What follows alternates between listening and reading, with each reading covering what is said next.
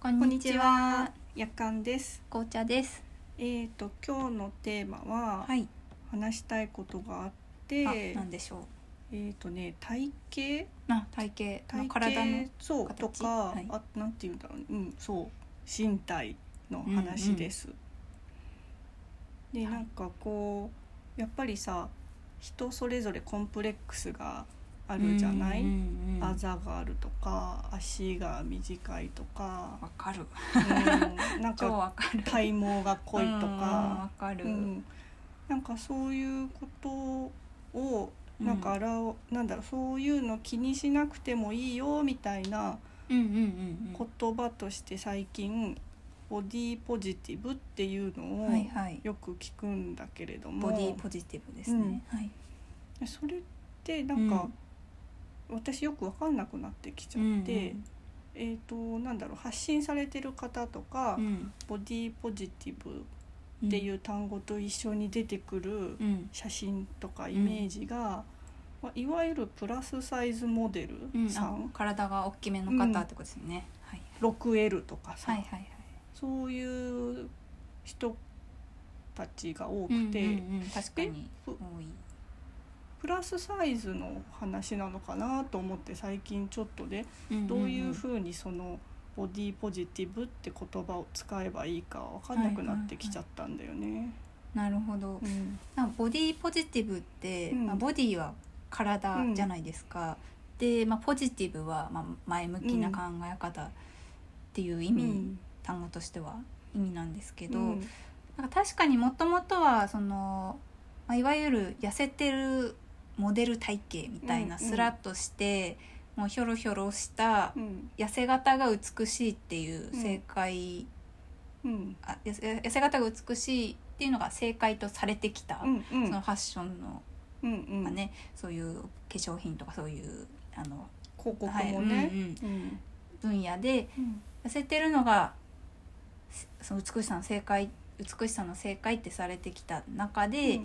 あのそこから外れてる人、うんうんまあつまり痩せ型じゃない、うんまあつまりプラスサイズの人も、あの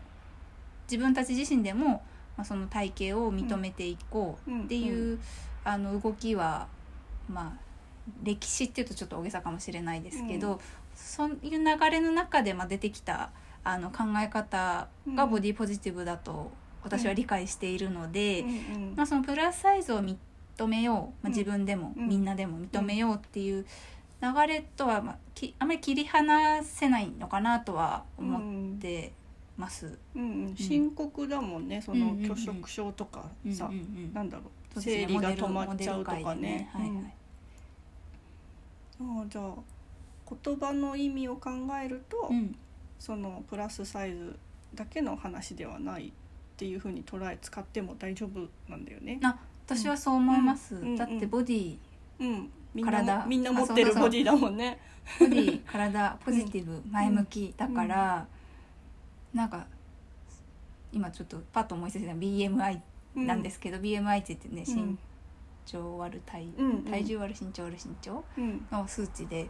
わゆる普通に当てはまる人も、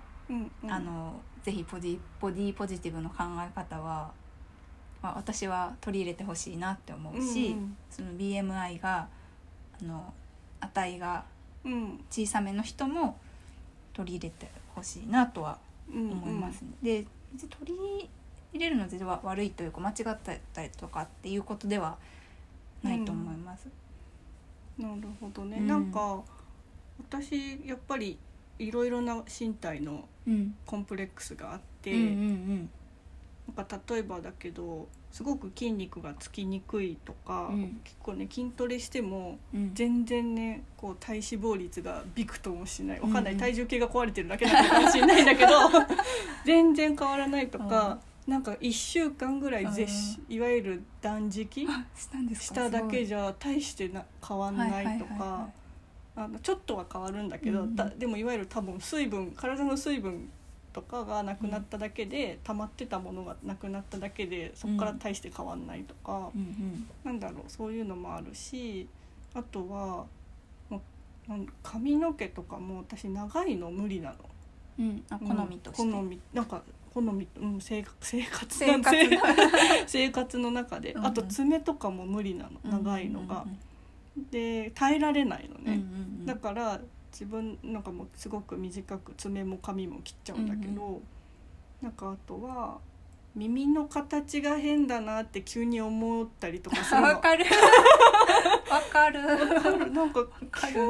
急に耳ってすっごい変な形してない、うん面白いですよねなんか耳掃除の時によくうん「何なんだこいつは」って思いますうん、あとおへそももう「何なんだこいつは」って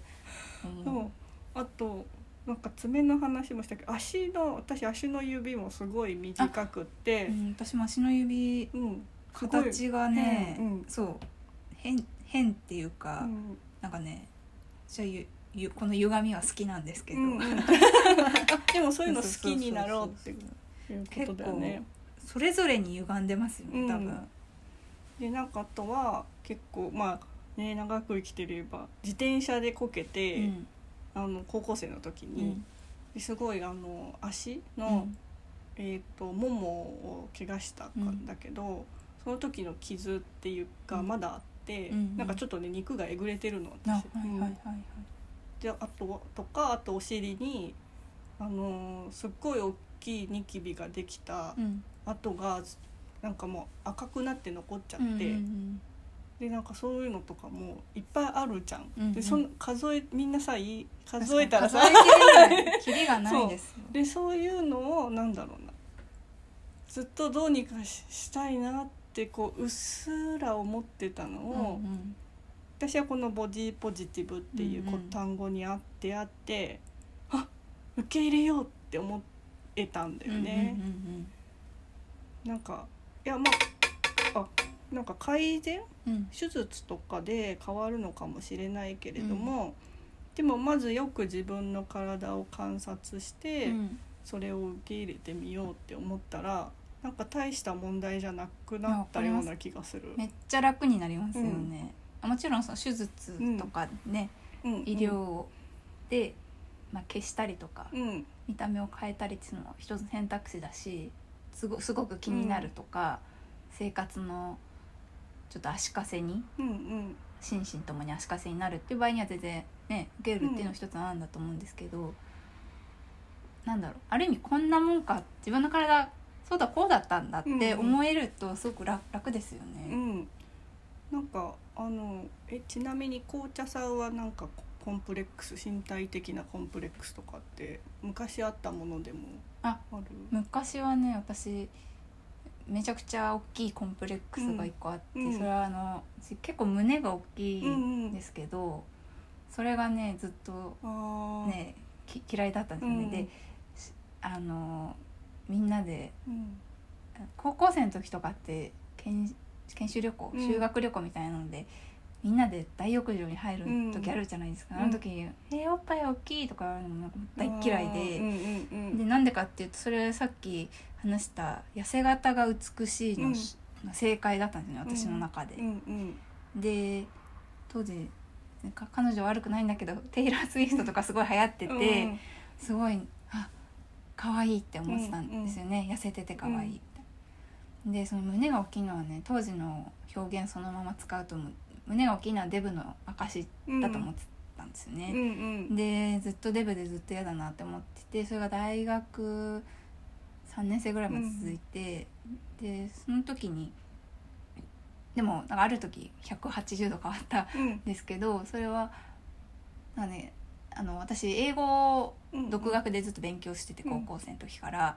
でヒップホップうんうんを洋楽を聴くようになってでその時ちょっと間違った英語の捉え方して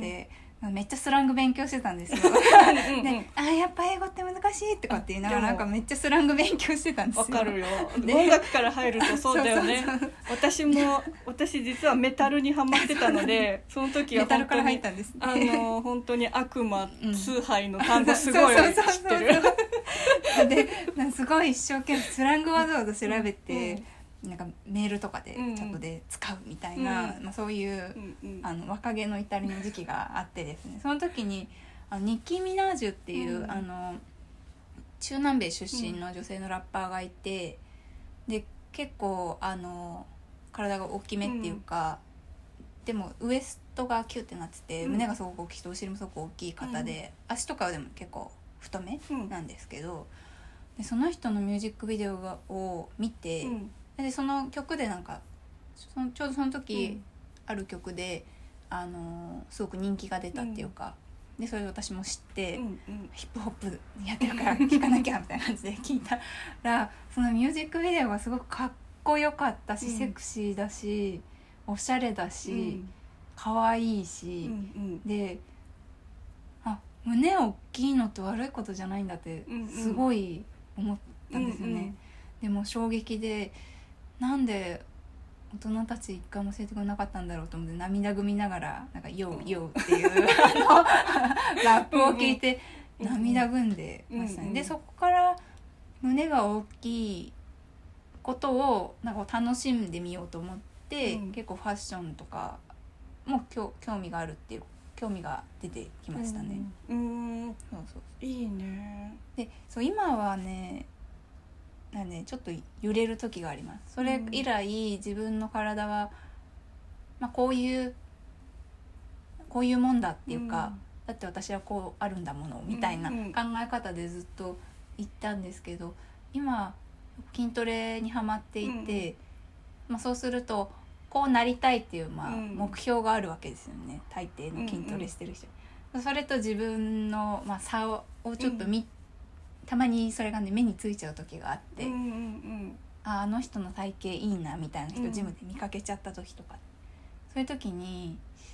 ああ私もうちょっと胸があったらなとうか、んあお尻ちっちゃいなま だなんか全然可愛い体じゃないなって思っちゃう時がありますね。うんでもそうですねあでこれを思うことにい意味があんまりないこともね、うんうんその過去のその経験から知ってるので、あんまりそこは正直執着しないようにはしてるし、実際あんましゅ、ね、そのマイナスの感情に、うんまあそこ取り込まれちゃうことはほぼないんですけど。うんうん